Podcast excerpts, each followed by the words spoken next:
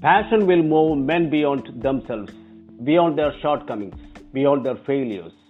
Hi, I am Abdul Aziz, host of this program. I wish a warm welcome to each and every one of you to this new episode of my podcast. Today, we have with us an eminent personality, an international trainer of JCI India, pilot faculty for many pioneer training programs of JCI. He is a corporate trainer an author of two best selling books, a regular columnist in many newspapers and periodicals. He is a renowned speaker and presenter. He is an active member of so many social and cultural organizations. He is a, postgrad- he is a postgraduate in mathematics and a postgraduate diploma holder in counseling psychology. By profession, he is a development officer in Life Insurance Corporation of India. Let me present before you the esteemed guest in this program, my colleague and my close friend, Mr. Deepak MK. Mr. Deepak, on behalf of all, let me extend to you a very, very warm welcome to this program. Thank you very much. Thank you very much, dear Abdul ji. Good evening to all. Thank you very much for this most wonderful invitation. Okay, Deepak, I do remember when I met you many years back, you were a very shy guy but now you have grown up to the level of an international trainer of JCI India. It's a great achievement. So, can you, can you share with us your journey from a very shy person to this level of an international trainer? We'd like to hear from you. I think there are so many incidents that shape us very much. Way back in 1992, when we met together, then you met me for the first time. As you said, I was a shy guy. But there are some incidents that contributed very much to my confidence. For example, in those days, I was participating in a lot of elocution competitions. And I used to get a lot of prizes too. I was elected as the best English speaker of Kerala twice in an event called the National Youth Festival. I was also elected as the district champion for the for five, five years continuously in the same events. Okay. This was something that gave me great confidence. Secondly, I got a job in LIC back in 1992 when I was completing my post graduation. In those days, before the IT boom, it was very difficult to get a job very fast. But fortunately, before completing my uh, education, I got the job, and that gave me a little more confidence extra. Okay. Well, a little bit later, just after five years, LIC converted me into a development officer and posted me at Kannur again. Yeah. As a development officer, I have the responsibility to market things and I have the responsibility to mold my agents by giving them motivational training and so many other things. Yeah, yeah. And that profession was something that was giving me a lot of freedom and at the same time a lot of empowerment and a lot of creativity too. All these contributed very much, very much to my growth into a confident guy.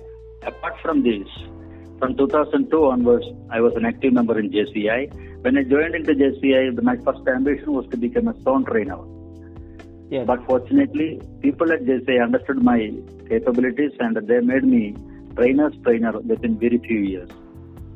Yeah, yeah. I got yeah. the privilege to become pilot faculty of zone trainers workshop at Panchgani in Maharashtra, at Goa, at Salem, at Udupi. All these gave me all India exposure. All these contributed very much to my growth as a good trainer if at all I am that good. Oh. Thank you very much. Oh, oh, great, great, great. So I know that you are an author of two best-selling books in Malayalam. One is about public speaking, and the another is about parenting. Excellent books. You got a unique writing style. Now let me ask you, where are you planning to write your next books, and on which genre? Thank you. I published two books. One on public speaking with the name Prasangam enna and yeah. another on parenting with the name Parenting enna Varadanam. Both the books are fortunately getting well accepted. And there is one speciality, we are not selling them through bookstalls.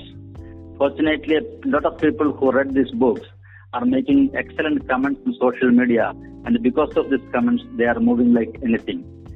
The book on public speaking has reached into fifth edition, and the book on parenting has already reached into fourth edition. My next book is about uh, insurance selling, and that book is already written, and I have already given it for seeking permission from LIC. The another book that I am working upon is a book on leadership, uh, which is a very essential and very common topic, which is absolutely essential for everyone. I am working very hard upon it so that uh, that what you call instead of giving a lot of management jargons and management principles, the book Yeah. my attempt is to make it acceptable even to common man.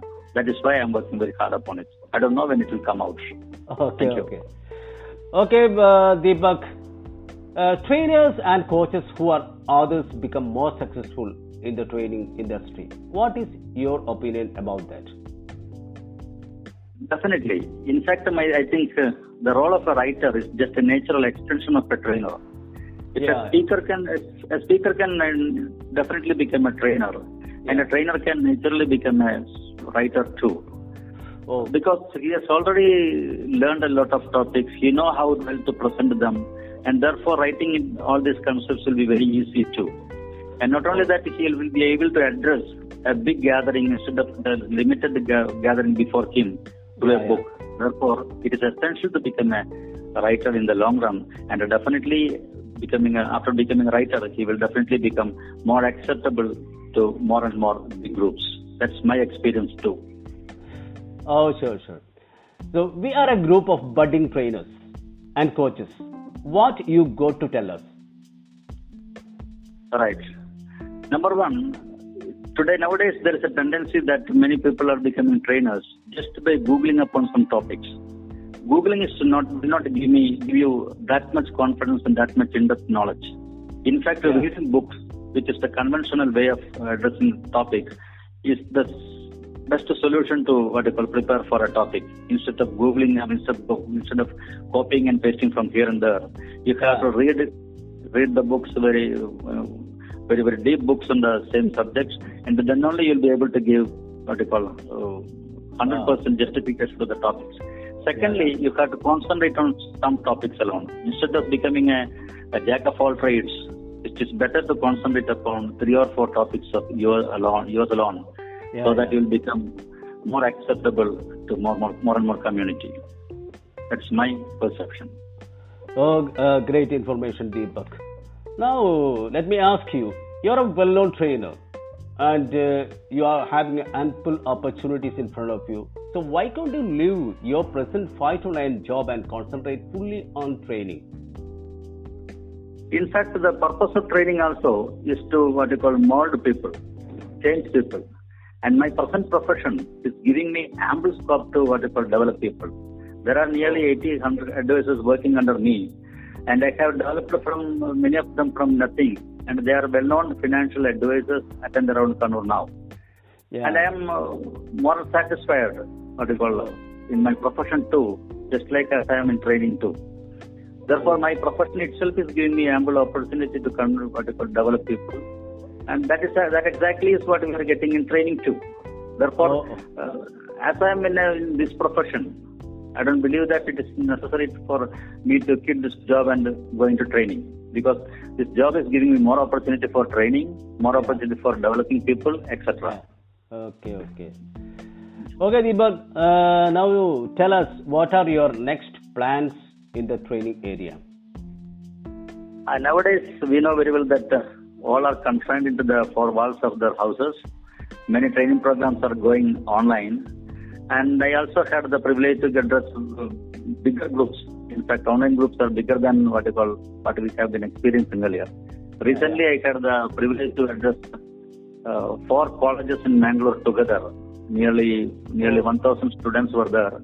Yeah, And I also had the privilege to become, address a big group at Goa yeah. and ample scopes are actually available in the training area. Uh, Yeah. But I am not trying to ex- what exploit the opportunities very much now because, uh, as I said earlier, my profession too is giving me a lot of opportunities and I am having a, what you a lot of commitment there too. Yeah, yeah, yeah. Uh, therefore, uh, I am planning to concentrate more on writing something so that it will be there, it will be remaining there, which will Oh. carry our memories too. Even if I am going away, what you call uh, that that what you call the writing a book will give you more uh, opportunity to address wider groups. Therefore, I am Yeah. thinking about concentrating more into writing in the days to come. Okay, Deepak. So, thank you very much for sparing your valuable time with us and for uh, your valuable information and insight. Thank you so much. Thank you so much.